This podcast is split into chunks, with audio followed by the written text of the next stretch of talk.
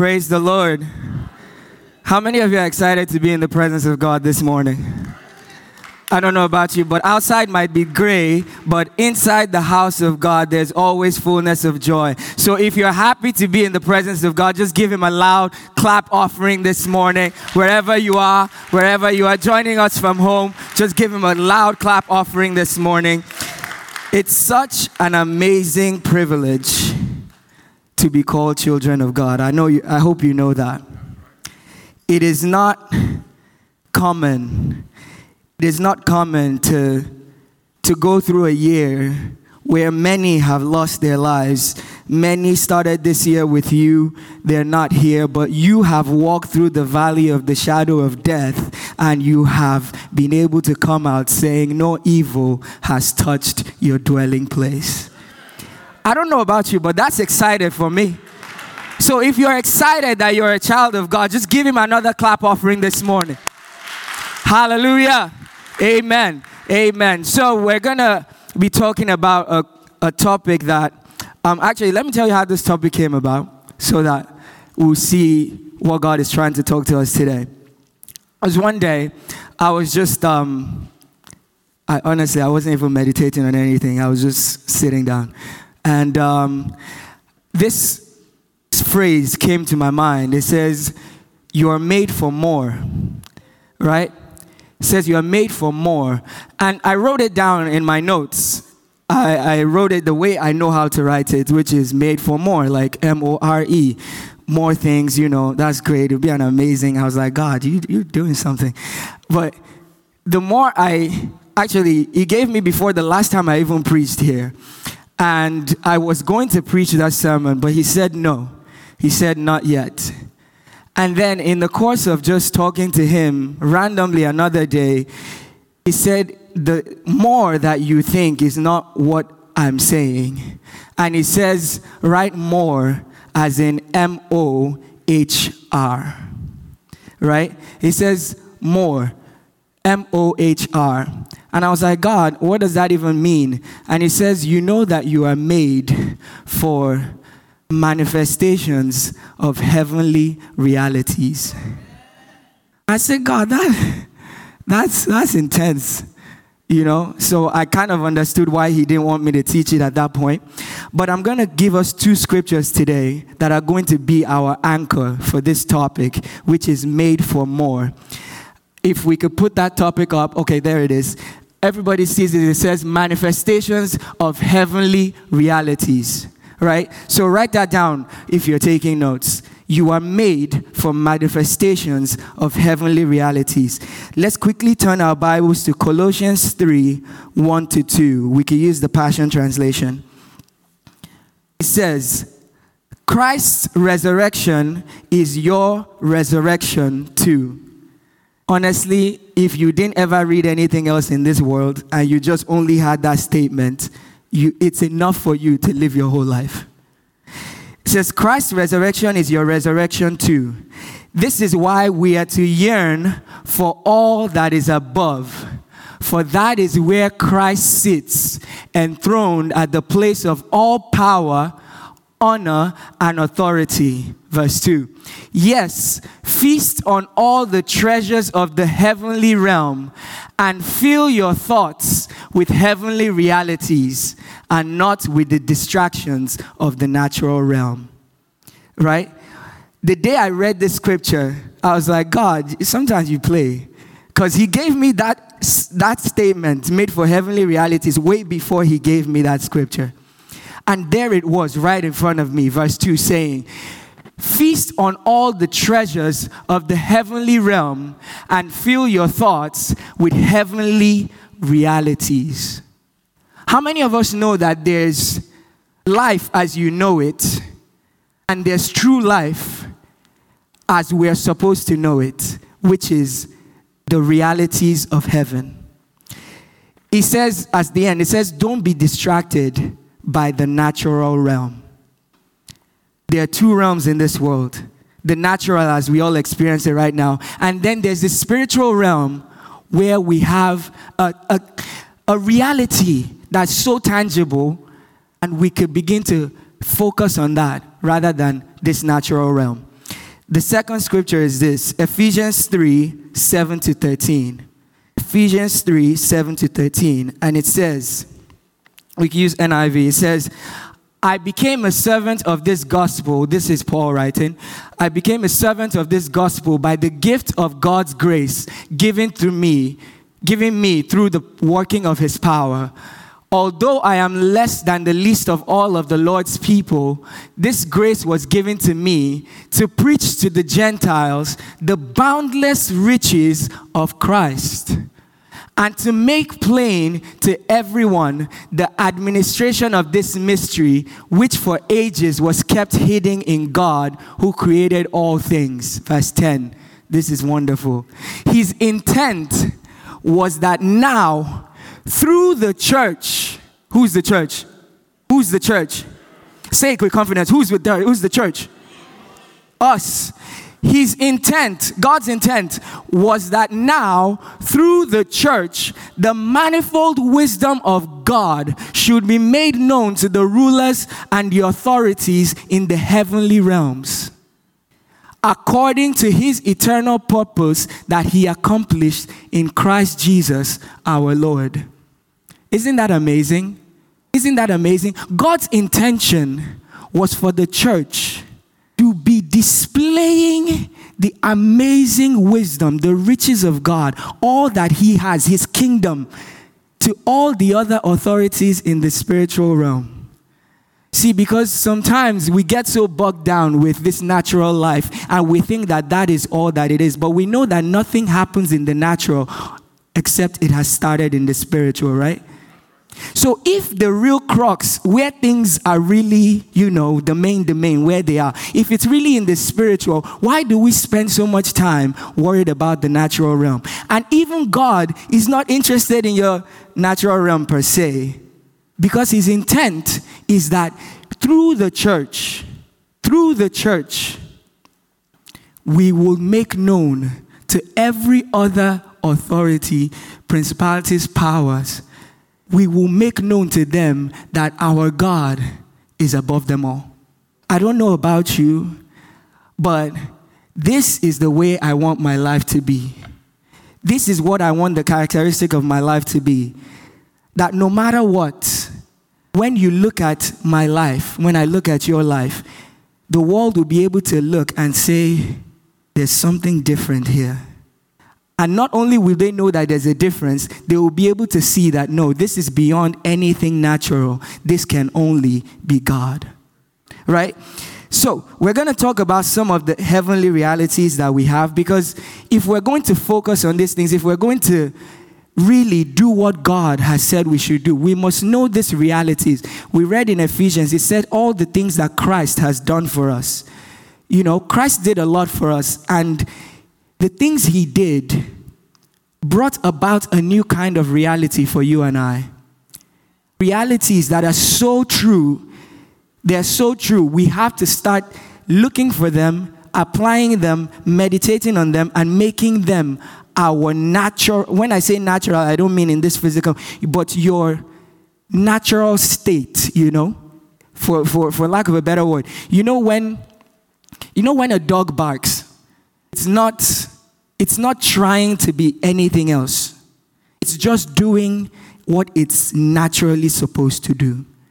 So these heavenly realities have to become so real to us that they become what we naturally do. Right? So, what are some of these heavenly realities? Let's open Luke chapter 14, verse 16 to 20. We could use the Passion Translation if you have it. It says, When he came to Nazareth, where he had been raised, he went into the synagogue and he as he always did on the Sabbath day, when Jesus came to the front to read the scriptures, they handed him the scroll of the prophet Isaiah. He unrolled the scroll and read where it is written. The Spirit of the Lord is upon me, and He has anointed me to be hope for the poor, freedom for the brokenhearted and new eyes for the blind, and to preach to the prisoners, you are set free. I have come to share the message of Jubilee, for the time of God's great acceptance has begun. Verse 20. As, after he read this, he rolled up the scroll, handed it back to the minister, and sat down. Everyone stared at Jesus, wondering what he was about to say. Verse 21. Then he added, These scriptures came true today in front of you. You didn't get it. Let me read back all the things that he said. He said, The Spirit of the Lord is upon me, anointed me to be hope for the poor. In other words, there's no poor among us anymore. That's a reality in heaven. None of us here is poor. I mean, we sing that song all the time. Let the poor say, I am rich. Right? That's a reality. You're not poor. Two, freedom for the brokenhearted. In other words, there's nothing right now that the enemy can do. All these things that will, that will make your heart weary. He came to change all that. There's no longer brokenness. Nobody is brokenhearted because Jesus has changed all that. He said he has come to give new eyes for the blind. And I hope you know that that's not just the physical blind, it's the spiritually blind. Because at some point we all were like that, spiritually blind to the realities of God and all the things that He has done for us. But He came and He says, I've given you new eyes to be able to see your world the way God sees it, to be able to see your life the way God sees your life, to be able to experience things from His perspective. And He said, to preach to the prisoners that you have been set free. How many of us know that we were all prisoners at one time to the enemy, slaves to our flesh, slaves to our emotions, slaves to all these things? But He's coming. He came to us. He said, I have come to tell you, those of you who were prisoners, which is all of us before, that now we have been set free. We're no longer slaves. We're free. I don't know about you, but I'm free. You're no longer slaves. You're free. Come on. And he says, I have come to share the message of Jubilee for the time of God's great acceptance has begun. Before we were separated from God, God literally drove Adam and uh, Eve out of the garden, separated them from Himself. But Jesus came and He says, right now, today, acceptance has become. You're coming back in. That's reality in heaven. You're like sometimes we think God is somewhere far. He's like, God, please. Like, no, He says, come on with Jesus, acceptance has begun. That's a reality in heaven. So you're not poor, you're not brokenhearted, you're you have God's eyes now, right? You're free and you're accepted. What it's a complete package. Oh. It's complete package. Take it today. Right? So write these down, right? Some realities for us we're newly created spirit beings, right? We've learned that in this in our church, which is so amazing, Pastor. We're newly created spirit beings. We have been redeemed from sin and death, right?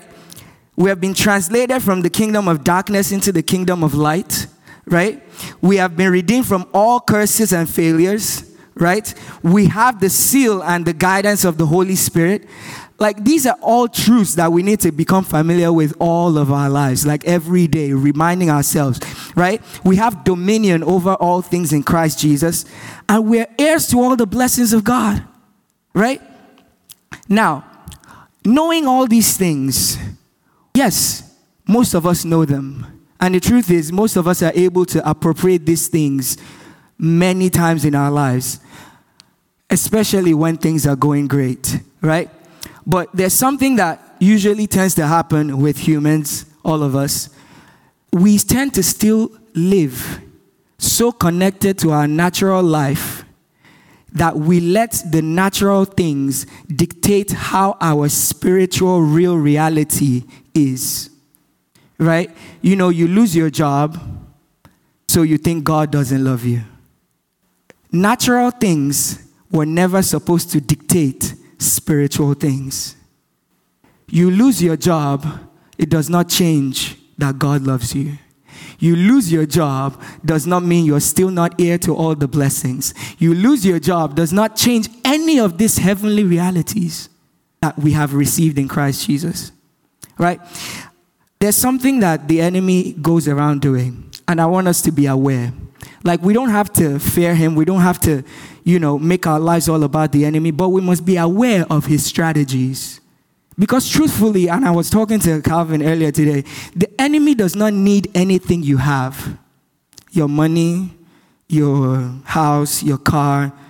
He doesn't drive, in case you don't know. Devil doesn't drive, right? He's a spirit, just the same way God is a spirit. So, how come he keeps attacking all your natural things? Have you questioned that? Why? He doesn't need your money, he doesn't need your car, he doesn't need your family. But what he wants to do is to destroy, right?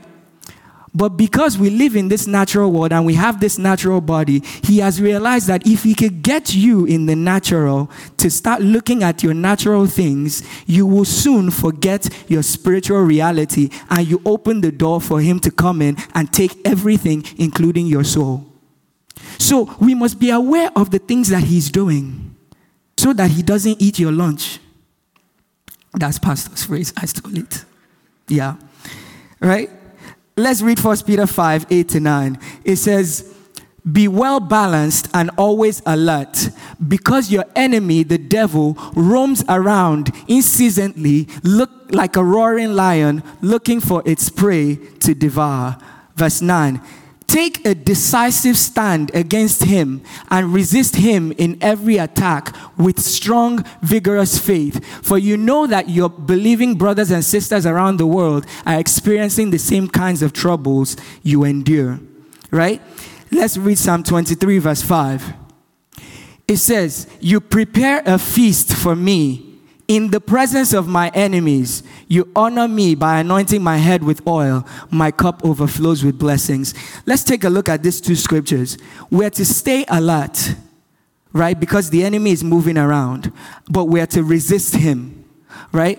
And David said in Psalms 23, he says, You prepare a feast for me in the presence of my enemies. In other words, God never did all the things He has done for us while we're still here on this earth. He did in such a way that you're supposed to be experiencing them right in front. Devil is not going to go away, but that doesn't change the fact that you have all the blessings of God right? He, he said his intent was to make manifest the wisdom of God to heaven, to principalities and powers. In other words, David is already telling us way before Jesus Christ even came that there will be a time where we can be experiencing all the things that God has done for us through Jesus Christ in the presence of the devil, and he will be wondering, How is it? that you can live in this world where he believes that he is the God of this world, but you tell him no. No. You might be the God of this world, but you don't own anything in this life. You eat your food while, and when I mean food, all the blessings, you take all the blessings of God becoming manifested in your life while the enemy is watching and he can do nothing. Come on now He can do nothing. He can touch nothing. He can touch nothing. I think Pastor was sharing with us one testimony of I think it was John Austin, right? Where he the the demons they were going about and one novice demon because you know they have tried to go into John Austin's house and then a much more mature demon came to the regular demon and said, "Nah, you don't want to do that. You don't want to go inside there." If you go inside there, they will beat you and the rest of us. So let's just go. Leave him, leave that house, go to the next one. That's what our life should be. That eh, that the devil will say, Jesus, I know. Paul, I know. I know, I know. Come on. Not, not Paul, I know. Jesus, I know. You, who are you? It's Jesus, I know. Paul, I know. Don't even mess with Anu because he will beat you you, oh my God, it will beat you. You'll be so surprised. That's what our life is. That's the reality we're supposed to have. Right? The enemy has strategies that he used to attack every believer. And the truth is, that's why I said you must be aware. You must know what he's doing. Right? Be aware of what he's trying to do. You might think, oh, you just got into somebody just, you know, you lost your job or somebody did something to you. You might think that's just natural. But if you don't look from the perspective of God, right? where you see that he's just trying to hinder you from going to do maybe what God has already told you to do, you will get stuck arguing with somebody over them not greeting you in the morning. He always comes many ways. But if we are aware and we stay alert, we will be able to resist him and enjoy everything that God has had for us. Right? Let's read 1 Timothy chapter 6 verse 12. It says, "Fight the good fight of faith." Lay hold on eternal life, to which you were also called, and have confessed the good confession in the presence of my witnesses. Right? Fight the good fight of faith. Right? There's people who just like fighting. Right? They fight, they fight people, they're always arguing. Right? And unfortunately, that includes Christians as well. You know, always arguing, always having some things, but that's not the fight we were called to fight. You're not called to fight people. You're called to fight the good fight, the good fight of faith. Because people don't perish because, you know, somebody hit your car or you lost your house in the fire. That's not why people perish. People perish for lack of knowledge. For lack of knowledge. You could lose your house in the fire, but if you have the knowledge that God is a restorer, it doesn't bother you as much. Right? I think I said this at communion one day that you don't have any problems, you just don't have enough knowledge. And then Schambach was the one that says, You don't have any problems, all you need is faith in God. Because let's think about it. If there was a cure to cancer, right? And all it took to get the cure was $10 million. If you contracted cancer today, there's opportunity for you to be afraid for two things, two reasons. One, you know there's a cure, yes, but you don't have the funds right? You don't have the $10 million. So you're still afraid, you're still panicking.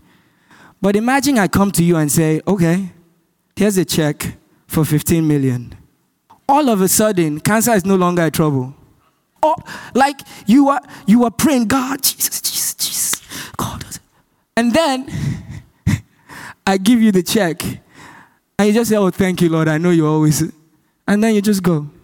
Why? Is it because cancer was not as deadly as it was anymore? No. It's because now you know that you have the resources to deal with the cancer, right? Okay, so when Jesus says that all the blessings in heaven, right?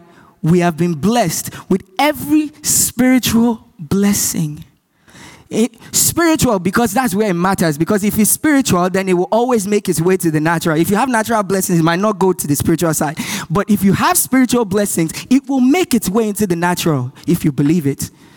Right? So when things come your way, it's not because those things are greater than you or because of anything. That's not the reason why we panic. It's because we don't know that the God we have, the God we have believed, everything that we have done, the realities in heaven are higher than everything we're experiencing.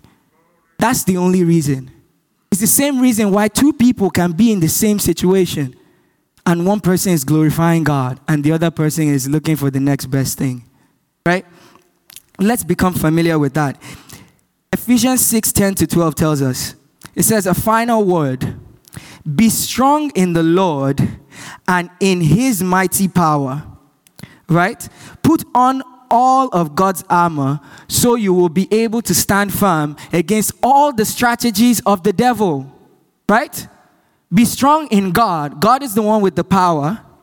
Right? God is the one with the power. But you put on your armor. Right? We all know what the armor of God is, right?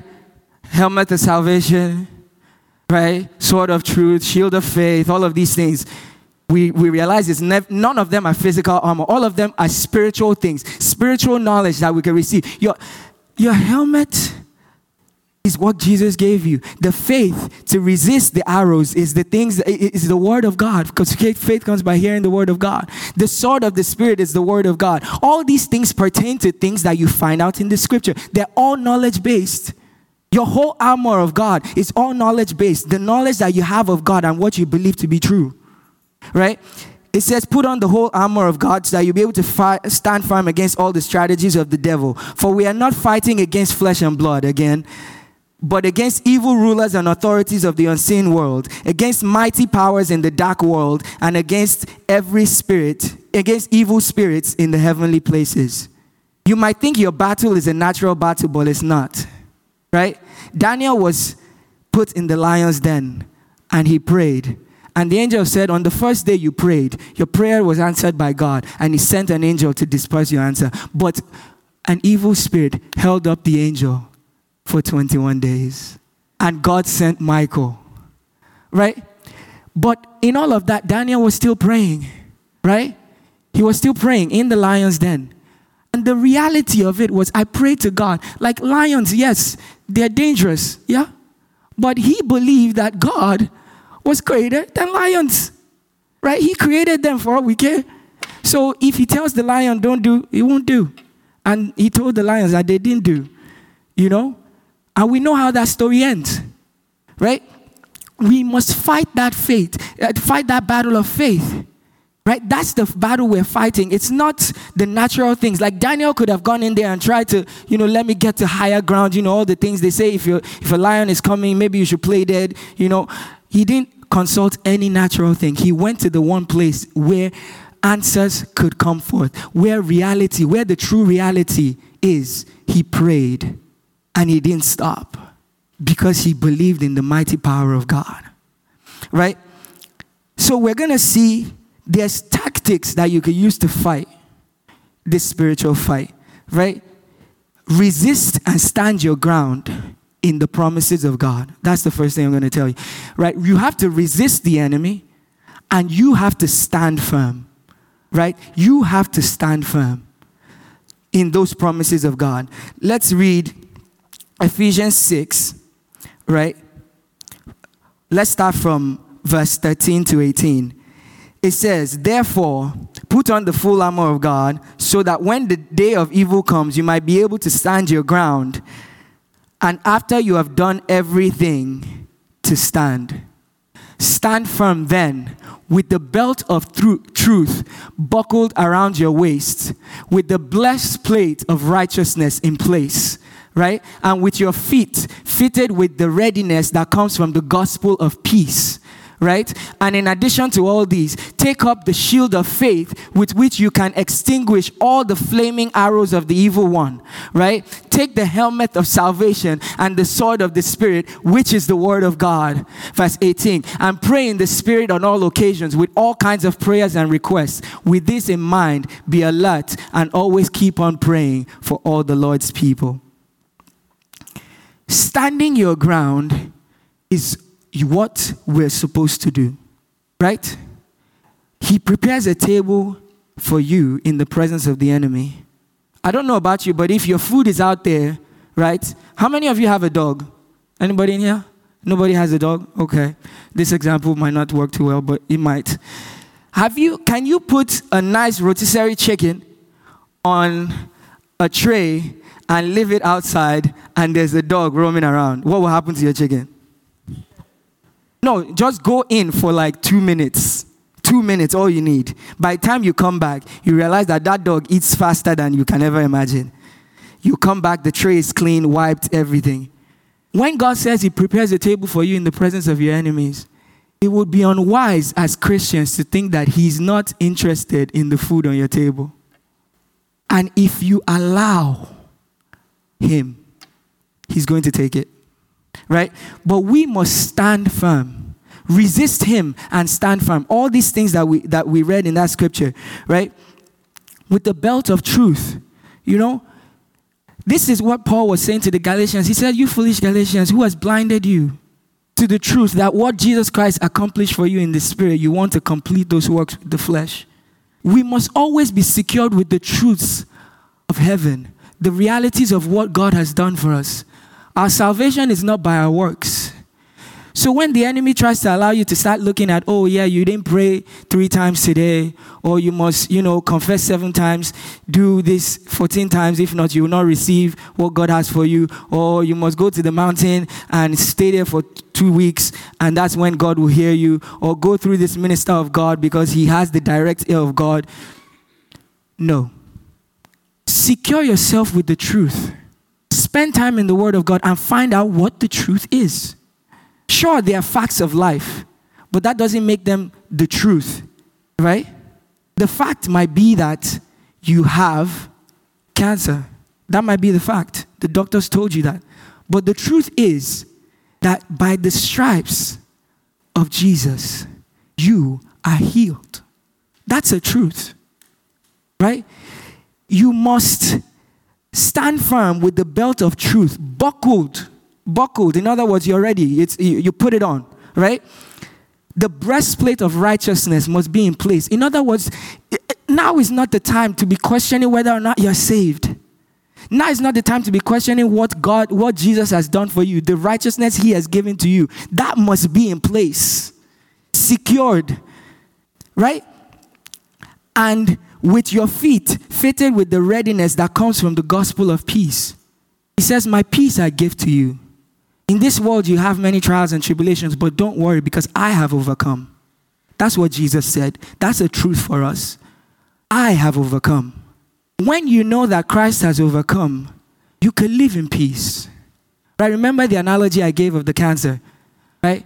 Imagine your 15 million check being in this scenario what God has done for you. You have the issues, but you have the provision. There's no longer chaos, no panic. You're at peace. Jesus has accomplished everything. So be a student of, of, of, the things Jesus has accomplished so that you can live your life in peace. You're not tossed to and fro by every word. Right? Your life is on a constant trajectory. You're going up. You're, you're dwelling the promises of God. No ups and downs, but a straight path towards all the things that God has done for us. Peaceful life. Right? In addition to all these things, take up the shield of faith right? Take up the shield of faith that you're able to resist everything the enemy throws at us. Faith comes by hearing the word of God. So these truths that we get, we're fighting the fight of faith, right? We put up that shield. So when the enemy brings things across your way, because he will, he will try to get you from the natural. When he brings things, it's up to us to present the word of God to deflect everything he throws at us. Right? And then he says that we should take the helmet of salvation and the sword of the Spirit right? Be secured mentally. You're saved right? The enemy, you, you probably have heard many sermons preached on the battlefield of your mind, the mind being the place where the enemy tries to attack. But if you are secure in your salvation, if you understand that you have been saved, you have been sealed with the Holy Spirit, you have been given that Holy Spirit as a sign that you belong to God, your head is no longer in two places. And then you can say, okay, this does not belong in all the things that God did for me. So you take that word of God and say, yes, you're saying I'm sick but no, I am healed. And then you take the word of God and you use it to address your situation. That is such a peaceful and wonderful life, right? And he says, pray in the spirit on all occasions. Because that's the way you talk to God. Just say, pray on all occasions so that many of us will not believe that is you know when you're on your knees and god jesus no on all occasions why because you could be praying right now you could be praying while you're sitting at your cubicle at work. You could be praying even while you're asleep. Constant fellowship with God, right? Another fighting tactic that we have on how to resist the enemy is to take captive every thought, right? I was sharing this with my wife uh, during one of our devotions. I said, it's, it's so much easier to overcome the enemy when where he's trying to fight you is still at the level of your thoughts. Right? When he brings things into your mind, the best place to fight is to fight him at that level of the thought. Don't let it develop. Don't let it make its way into anything else. Take captive every thought right there. If we open Second Corinthians 10, verse 45, it says, For the weapons of our warfare are not carnal but mighty in God for pulling down strongholds, right? Casting down arguments and every high thing that exalts itself against the knowledge of God. Why? People don't perish for anything except what again? The knowledge. They have they lack knowledge. But if you have knowledge, you must remember that every time something comes in, right, that tries to exalt itself or tries to pose an argument that tries to exalt itself above that knowledge that you have, cast it down. Don't give room to any thought that does not belong to the things that Christ has paid for. The things that He has provided for us. Right there at the level of the thought, right there, while it's still in your head. You know, it's so funny. Yesterday, I was driving back down um, from, we went to, we went to, you know, celebrate with a good friend of ours. And we were driving down, and I was having this like stomach thing. For some reason, it felt like my stomach was like pulling apart. And out of nowhere, like this thought came into my head. He says, "You know that could be stomach ulcer." And I said, "What the? Like I, don't, I've never known one single person in this world that has stomach ulcer. Like that ulcer, that statement. I remember where it came from because I was in boarding school. Like maybe when I was like 13, and I remember one of my seniors had an ulcer, and I was like, God, Jesus, this thing has been wait, um, it's over 10 years now, and he bringing back this thing."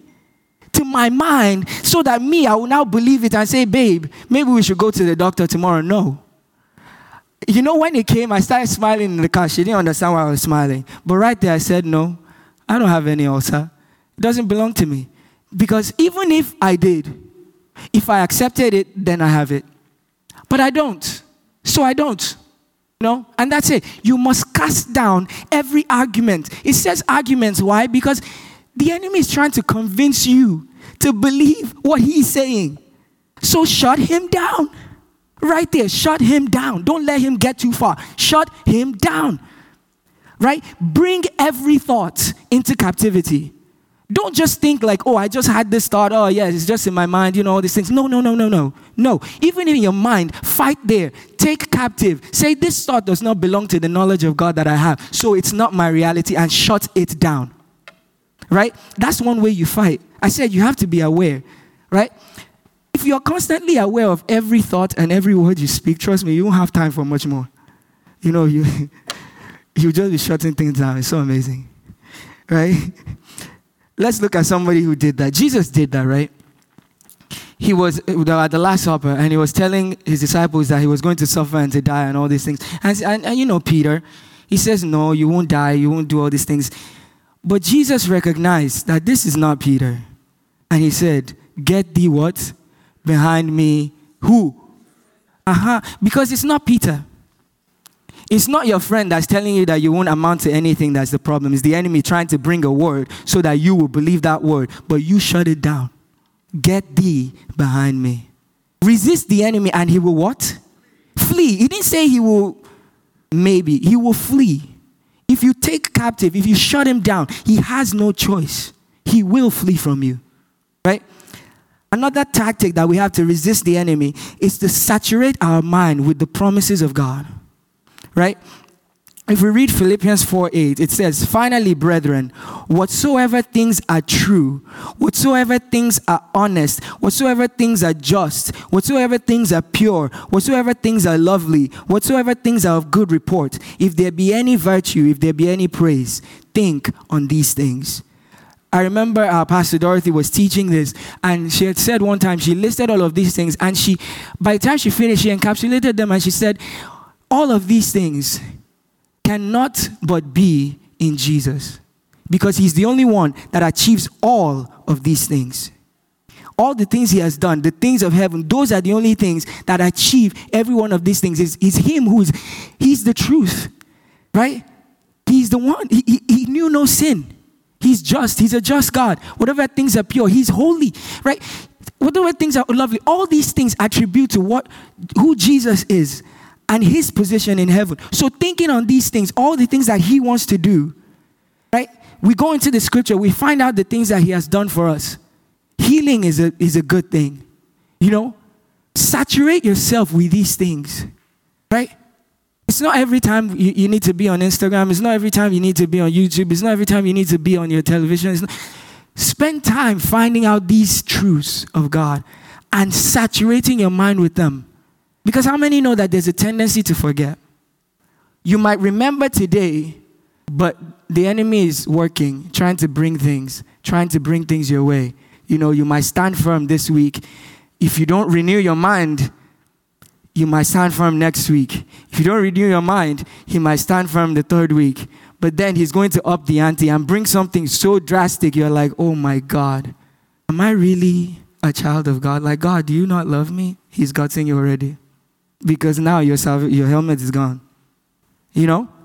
you must constantly be renewed in your mind, saturated with these promises, that when a thought comes up, your word of truth comes back up to resist, right? Another way to resist the enemy is to confess your privileges in Christ.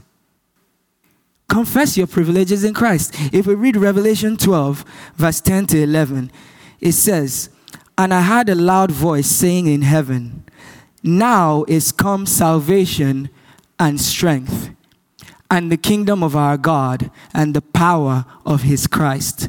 For the accuser of the brethren is cast down, which accused them before our God day and night. No, verse 11. And they overcame him by the blood of the Lamb and by the word of their testimony. And they love their lives not, they love not their lives unto the death. Right? We overcame by the blood of the Lamb. In other words, Jesus has done his part. Right? And by the word of our testimony. Right? How did we get saved? we believe that Jesus has done for us and we confessed it with our mouths that Jesus is Lord of my life. So you got saved by confessing and believing in what Jesus Christ has done. All the promises that God has for you, same process. Believe it and speak it. Make it your natural speech, make it your conversation, make that be your testimony. Speaking the things that God, Jesus, has overcome. So you fight by taking captive every thought, saturating your mind with the promises, speaking and confessing all these promises, all the privileges that you have in Christ, right? We read it in, in the scriptures. The, the lady with the issue of blood, she said to herself, right? She said to herself, if I could only touch the hem of his garment, right? I will be healed.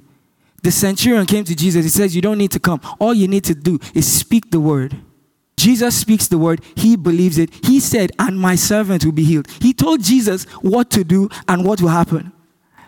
And Jesus said, I've never seen this much faith in all of Israel. Believing in the things he has done and then speaking them, confessing them. And then the last thing on fighting this fight is to not give room to the enemy. Right? Don't give him room. If we open Ephesians 4, verse 27 in the Amplified, it says, And do not give the devil an opportunity to lead you into sin by holding a grudge or nurturing anger or harboring resentment or cultivating bitterness. Why are these things important? Because all of those things, right, holding a grudge, nurturing anger, harboring resentment, cultivating bitterness. They're all things that happen from, you know, maybe somebody has done something to you in the natural. You know, somebody maybe hit your car, or, you know, somebody stole your bread. I don't know. you know, if you allow the natural things to dictate your life, you're giving room to the devil. And I know many, many of us want to, like, we, we see things happening in our lives, but we have to sometimes be true to ourselves to realize that did I is this the enemy just trying to take advantage of me, or did I open this door for him to come in? Let's be honest with ourselves. There's things that the enemy can do to you that he brings up, you know. And yes, we have every resource to combat those things. But what of the things that we ourselves have allowed to come in because we opened the door? Pastor always says this. He says, like anger builds a landing strip for the devil. Right? If you if you constantly allow bitterness into your life, anger, right? All these things that lead to sin because sin is the way that the enemy can come in right? When you're angry, when you're bitter, you will start to respond in certain ways that don't reflect God. And those things will allow the enemy to find a sneaky way into your life. Right? So, yes, we're standing firm against everything that he brings across our way.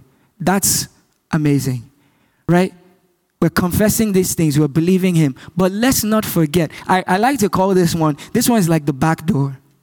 Like everything else we've been talking about is like the front door. You know, you will see him coming. That one, you don't don't don't worry about it. You will see him coming clear on those ones. But this is like the back door. It's sneaky, this one. You know, because somebody did something to you and you're like, it's okay, it's okay, but you're angry inside. You've just, whether you like it or not, you've just like, let's say there was a latch on the door, you just unlock the latch. Then somebody else comes in, does something, and then he just slowly, slowly, slowly, because he has seen that he cannot, like, he cannot affect you with sickness, okay? All right. He cannot affect you with all these things, like you don't have a job, he cannot affect you with those things, but he can affect you if somebody you love says negative things about you. Can't he? Oh my God, I can't believe she would do that to me. I can't believe, I thought you were my friend. I thought you were my husband. Oh, I thought you were my wife. Those are the back ways he can come in. And we must be aware of every strategy. So it's good that we know now that somebody might be doing something to you, but realize that it's not them. Right? It's not them. And the sooner you realize it, the sooner you're able to close that back door and say, No, not today. So, in all of these things, there's realities of all that God has done for us, spiritual realities that we must pay attention to every day. Pay attention to give time to them in the Word, meditate on them, spend time in the Word with them. Become familiar with these truths, right? And don't give room to the enemy at all, in any form, any way. Don't give room to him. Stand your ground in the promises of God. Believe in all the things that Jesus Christ has done for us and all he has accomplished. Right? I'm just going to read those things, those realities for us again, so that for those who didn't write them down the first time as we close. Some of these realities are these You are a newly created spirit being in Christ Jesus. All right? We have been redeemed from sin and death. Sin or death no longer have any dominion over us. We've been translated from the kingdom of darkness into the kingdom of light, which is the kingdom of God's own Son, Jesus Christ. Right? We have been redeemed from all curses and failures. You're blessed. There's no curse in your life. You know, don't let anybody from your village come and say you're, you, there's some curses, some ancestral curses. No. You believe Jesus, you accept Him, all curses are broken in the name of Jesus. Failure is not an option. You're excellent. He has created you with an excellent spirit. So when you get to class, for those who are still students amongst us, don't believe. Don't believe what that teacher is telling you that you cannot amount to anything. Jesus died for you. Made sure that you will never have to question the fact that He made you for a special purpose, excellent purpose, as vessels of honor in His own kingdom. We have been sealed with the Holy Spirit as a sign that we are children of God. We have the guidance of the Holy Spirit we have dominion over all things in Christ Jesus. And lastly, we are heirs to all the blessings in Christ Jesus. I want us to know that God has a work to do here on this earth to get everyone back into his kingdom, as many as will believe him. And his way is that through the church and through our lives, the world will be able to see the manifold wisdom of God, come to see how much better life is when you accept Jesus. And so that the world themselves will be able to return back to God and for the enemy to be able to know that God has ambassadors.